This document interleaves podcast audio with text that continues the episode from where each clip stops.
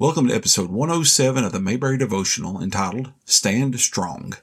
Today I'll be looking at season 4, episode 9 of the Andy Griffith Show, Up in Barney's Room. And I'll be looking at scripture from 1 Peter chapter 5, verse 8. In the beginning of today's episode, we see Barney returning to his apartment at the Mendlebright Park Apartments. Barney stands outside as he tries to sneak in some food into the house as Miss Mendlebright is entertaining a guest. There's a no cooking sign outside the house, but Barney ends up doing some cooking in his room anyway. After Barney ends up burning some chili in his room, Miss Mendlebright ends up evicting Barney from his room. Barney ends up moving into the back of the courthouse for a short term while he looks for a permanent place to live. Staying at the courthouse doesn't work out too well, and Andy and Barney go to see Mrs. Mendlebright and to see if she'll give Barney his room back. And they end up learning that, well, Mrs. Mendlebright, she's going to get married to her new tenant and she's going to sell her house. Later, Barney sees Mrs. Mendlebright at the bank and learns that she's taken out all of her money just to give to her future husband, Mr. Fields. Barney suspects him of being a swindler and tells Andy who calls the state police.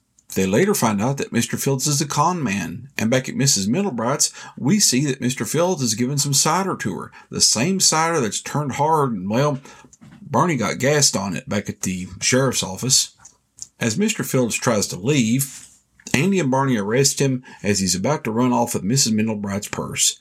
Barney and Mrs. Mendlebright end up sharing a moment together where they both end up crying and hugging in somewhat of a drunken stupor.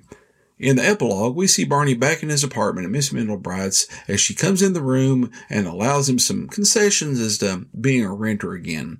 Those three concessions A. His rent is cut back to $5. 2. He's allowed to use a 100 watt light bulb.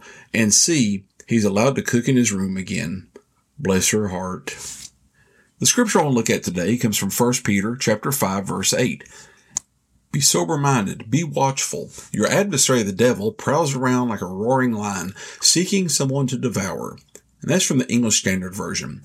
Peter writes that we are to be sober minded and be watchful. We need to have our wits about us and be alert at all times since we have an enemy that is that's after us at all times.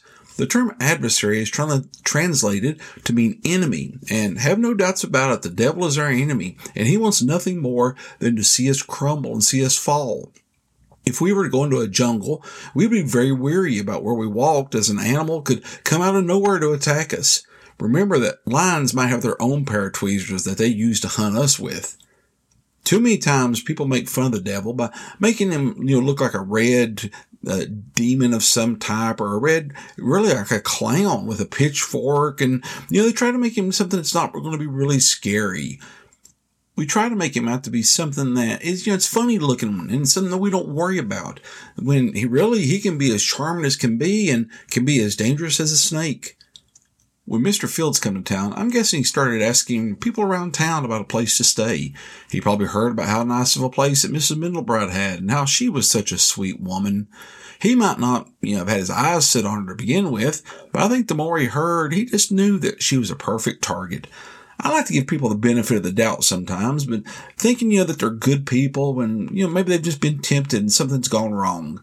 But Andy's call the state police lets us know that Mr. Fields was really, he was bad to begin with. He was a professional con man. He wasn't a good man who just got tempted and went astray. He was a wolf in sheep's clothing all along. Once he was able to move into one of the rooms at her house, he found out the cider was left in Barney's room and he found out that it turned bad and he immediately developed a plan of action. In just a short period of time, he was able to convince Mrs. Mendlebright to take out all the money that she had in the bank. And then he made plans on taking it. He was, as Peter writes, a lion on the prowl. Luckily, Barney was watchful over her and he starts off sober minded enough to catch what's going on, ensuring that Mrs. Mendlebright is protected. Now let me ask, how good are you at avoiding temptation?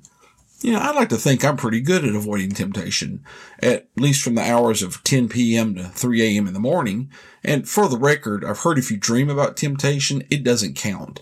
You know, that's the fault of your id or maybe your super id or your ego. It's one of those. I can't remember which one.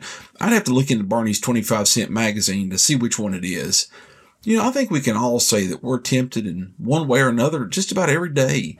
The Bible tells us that Christ was tempted. However, he passed with flying colors. Me, on the other hand, well, not so much. But I'm sure that everybody that's listening, well, you've probably all failed in one way or another also. We are being tempted because we have a smart enemy, an enemy that knows our weaknesses, an enemy that knows how to exploit those weaknesses. And if we give in to temptation and sin, we have an enemy who will point out how we failed and he'll accuse us before God. Before the sin, he'll tempt us and he tells us there's nothing wrong with what you're doing. And he'll tell us that don't worry, it's a secret. Nobody will ever find out. But what happens after we sin? He'll be the first one there. It's telling us what we've done wrong. He'll be the first one to try to make our secret known. And he will do all of this while mocking us and telling us how we failed God. In the book of Revelation, John writes, and he calls him the accuser of the brethren. He's worse than any grade school bully or tattletale that you've ever had to deal with. You see, Peter wrote that we are to be sober minded and watchful. And what are we watching for? Well, we're watching for the enemy. And how do we know him? We know him by studying God's Word. And we study God's Word not only to recognize the enemy, but also to know how to defend against the enemy. Barney was a lawman, and Barney had a tendency of, well, he had a tendency of seeing crooks when really there wasn't any. But with Mr. Fields, well, I think he was spot on with this one. He knew the signs when he saw them, and he knew exactly what to do when trouble arose. He went and told Andy in our Christian lives, we're faced with and we'll, we'll face many temptations in the future. But being tempted is not a sin. As I said, Christ was tempted, but he did not give in to temptation and sin. When Satan tempted Christ, Christ answered back with God's word, which would be his strength. We gather together with other believers to worship because God's words tell us to. We tithe and we support the church and its ministries because we're instructed to by God's word. We take communion because, well, God told us to in His Word. We have potluck dinners where we all meet at the fellowship hall and eat. Well, okay, that might be a Baptist thing, but I'm pretty sure it's in there somewhere. It might be in the Message Bible, but you know, I'm, I'm pretty sure it's there. But we need to be aware of our enemy. We need to study God's Word to be able to recognize the counterfeits. And when temptation does come our way, we need to use the strength that we have through God's Word to be able to stand strong against our enemy. Well, I hope you've enjoyed this episode of the Mayberry Devotional. If you haven't, subscribe to the podcast and leave me a rating or a comment. I'd appreciate it. I hope you join me next week as I'll be looking at season four, episode 10, A Date for Gomer. And until then, thanks for listening.